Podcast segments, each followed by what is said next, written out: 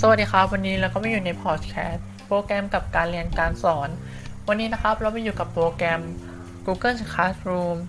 Google Classroom นะครับ เปิดให้บริการสำหรับทุกคนที่ใช้ Google App for Education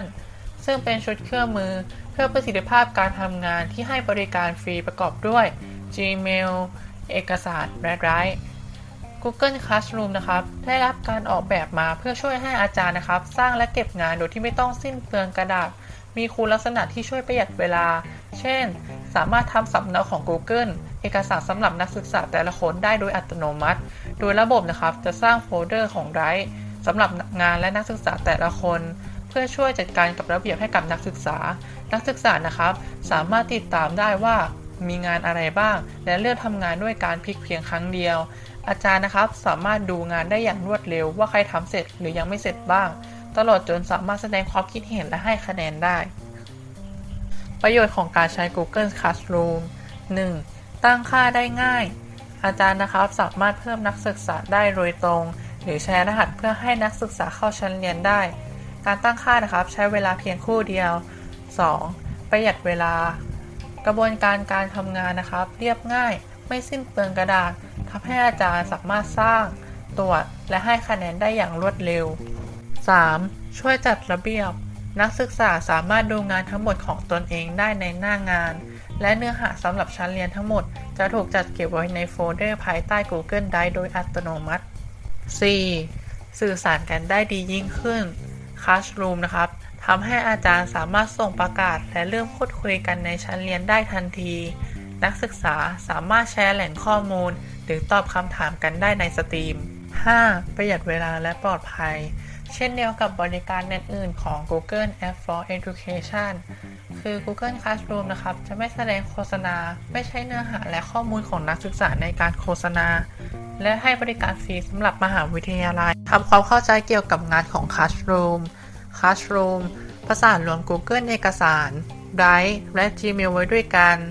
เพื่อให้อาจารย์สามารถสร้างงานและรวบรวมงานโดยที่ไม่ต้องสิ้นเปลืองกระดาษ ภายใน Classroom อาจารย์สามารถสร้างงาน ใช้งานนั้นในชั้นเรียนต่างๆ และเลือกให้นักเรียนนะครับ ควรทำงานอย่างไร เช่น นักศึกษาแต่ละคนจะได้รับสำเนาของตัวเอง หรือนักศึกษาทุกคนจะทำงานในสำเนาเดียวกัน อาจารย์สามารถติดตามได้ว่านักศึกษาคนใดทำงานเสร็จแล้วบ้าง และใครยังทำงานไม่เสร็จบ้าง 1. อาจารย์เลือกตัวเลือกเพื่อสร้างสำเนาของ Google เอกสารสำหรับนักศึกษาแต่ละคน และส่งงานให้กับชั้นเรียน 2. หลังจากส่งงานแล้ว นักศึกษาจะไม่มีสิทธิ์แก้ไขเอกสาร แต่ยังคงสามารถดูเอกสารได้ 3. อาจารย์แก้ไขเอกสารเพื่อให้คะแนนงาน แล้วจึงส่งงานคืนให้กับนักศึกษา จากนั้นนักศึกษาจะมีสิทธิ์ในการแก้ไขงานอีกครั้ง ทั้งอาจารย์และนักศึกษาสามารถดูรายงานของชั้นเรียนที่กำลังทำอยู่ และถ้าเสร็จแล้วอาจารย์สามารถดูคะแนนทั้งหมดของงาน ส่วนนักศึกษา สามารถดูคะแนนของตนเองสำหรับงานที่ทำเสร็จแล้วได้ การสร้างชั้นเรียนสำหรับการใช้งาน Google Classroom ในบทบาทของอาจารย์ สามารถทำได้ดังนี้ 1. สร้างชั้นเรียนออนไลน์สำหรับรายวิชานั้นๆ ได้ 2. เพิ่มรายชื่อนักศึกษาจากบัญชีของ Google เข้ามาอยู่ในชั้นเรียนของตัวเองได้ 3. สามารถกำหนดรหัสผ่านให้นักศึกษา